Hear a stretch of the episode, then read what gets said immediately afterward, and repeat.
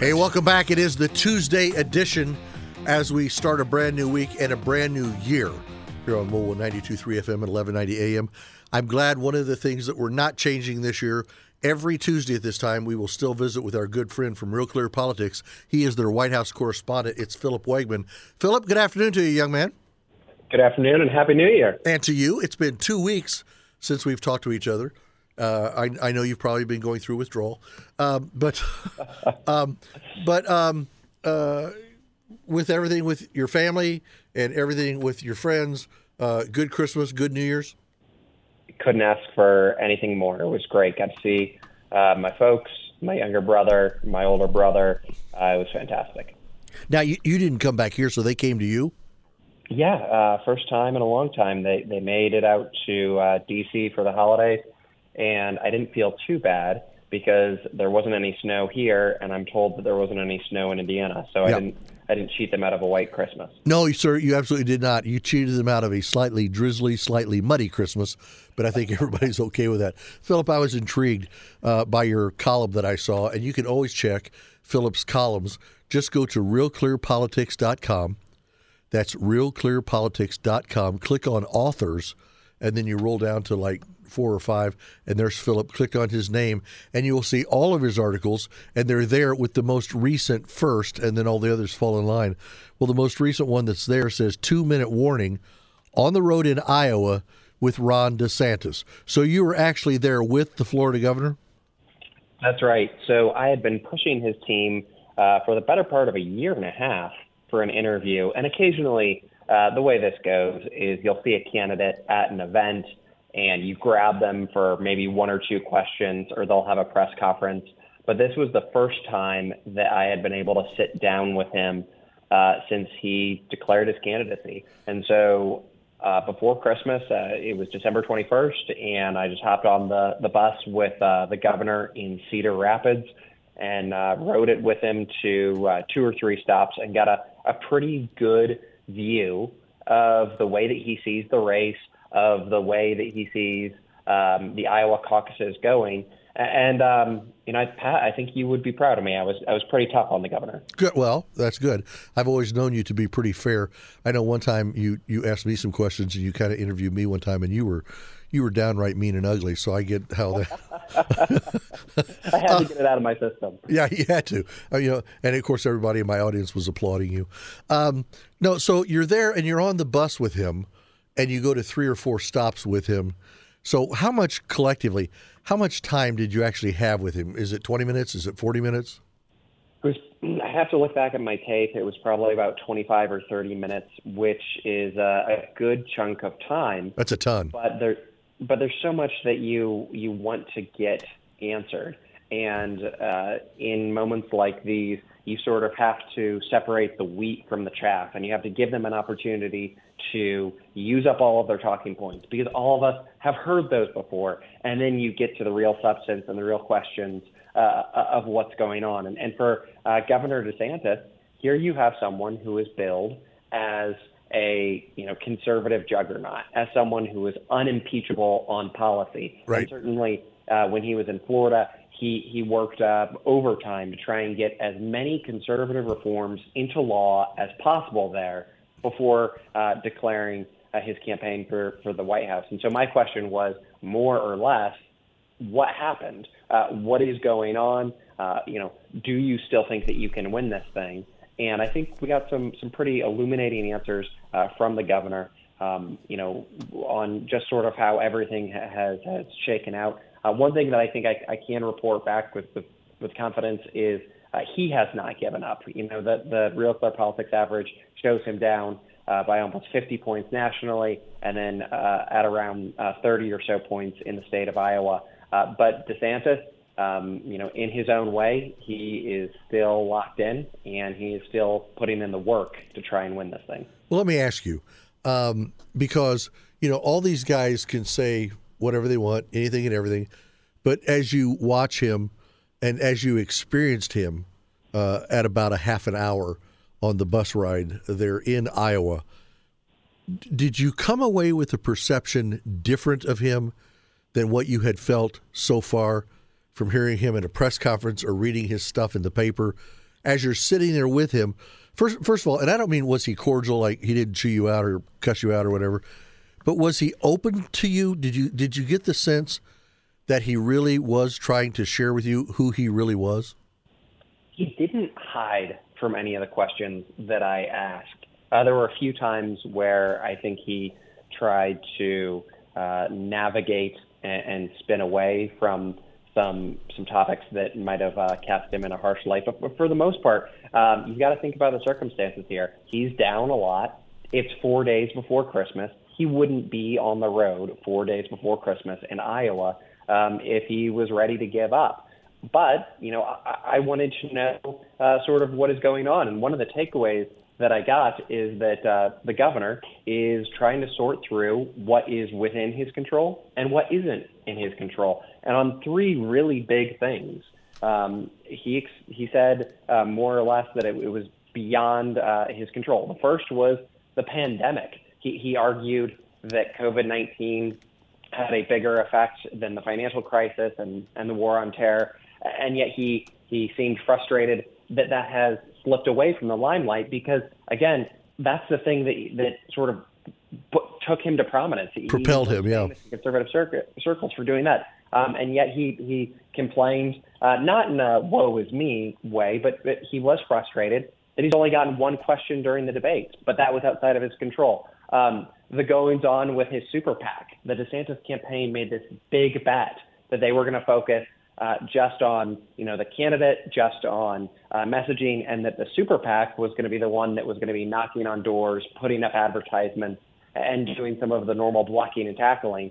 Uh, and yet there's been chaos there. It was very um, out of character for someone like DeSantis, who is the the guy who says that he's going to be a, a competent executive who can get the job done. And so I asked him you know, what's going on with your super PAC uh, that has been plagued by, you know, leaks and, and uh, resignation.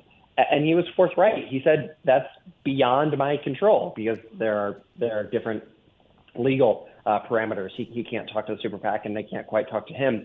Mm-hmm. Um, and then on the third thing that was outside of his control was uh, the the legal troubles against Donald Trump. He was clear eyed about how uh, these uh, indictments and um, these efforts to keep the former president off the ballot, uh, sort of paradoxically in a Republican primary, end up boosting Donald Trump. Uh, but he said that that was beyond his control. So, um, you know, the, the question here is, what is he going to be able to do next in these these uh, closing days?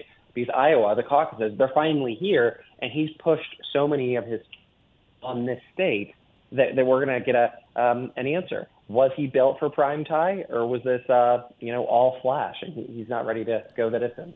Um, when when you talk to him, uh, you probably never asked him this, but do you feel the reason that he and probably uh, Nikki Haley are still in there and pushing so hard, even though their du- double-digit numbers are far below his, is just in case through the legal wranglings of everything that Trump is going through he should end up not being able to be the candidate? Do you think they're trying to position themselves? Because I don't see either one of them trying to position themselves to be his vice president.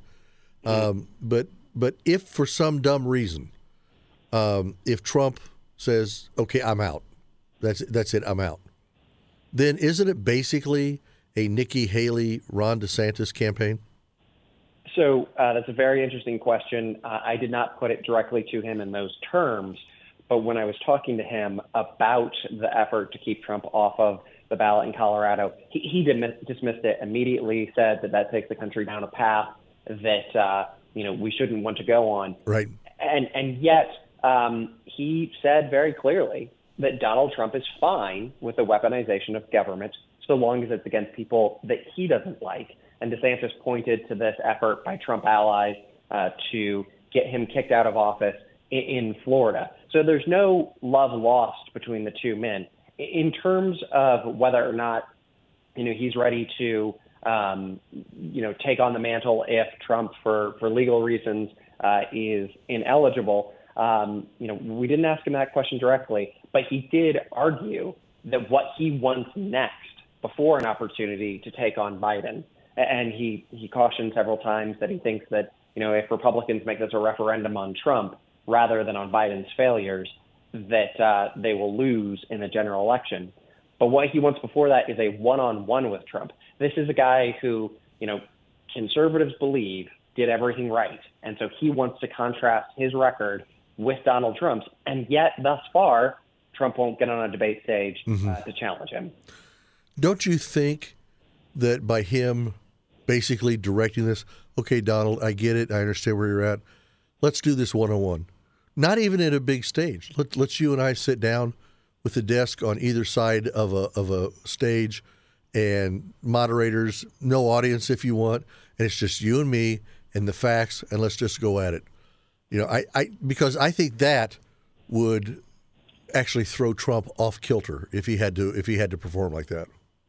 Yeah, th- there was uh, a hope among Trump allies that he could basically glide to the nomination and that he wouldn't have to be on a debate stage and he wouldn't have to defend his record. And during the early days of the primary, um, the conventional wisdom was, well, no, this is going to be a contest. It won't be a coronation. He's going to have to um, scrap with Nikki Haley and Ron DeSantis and others.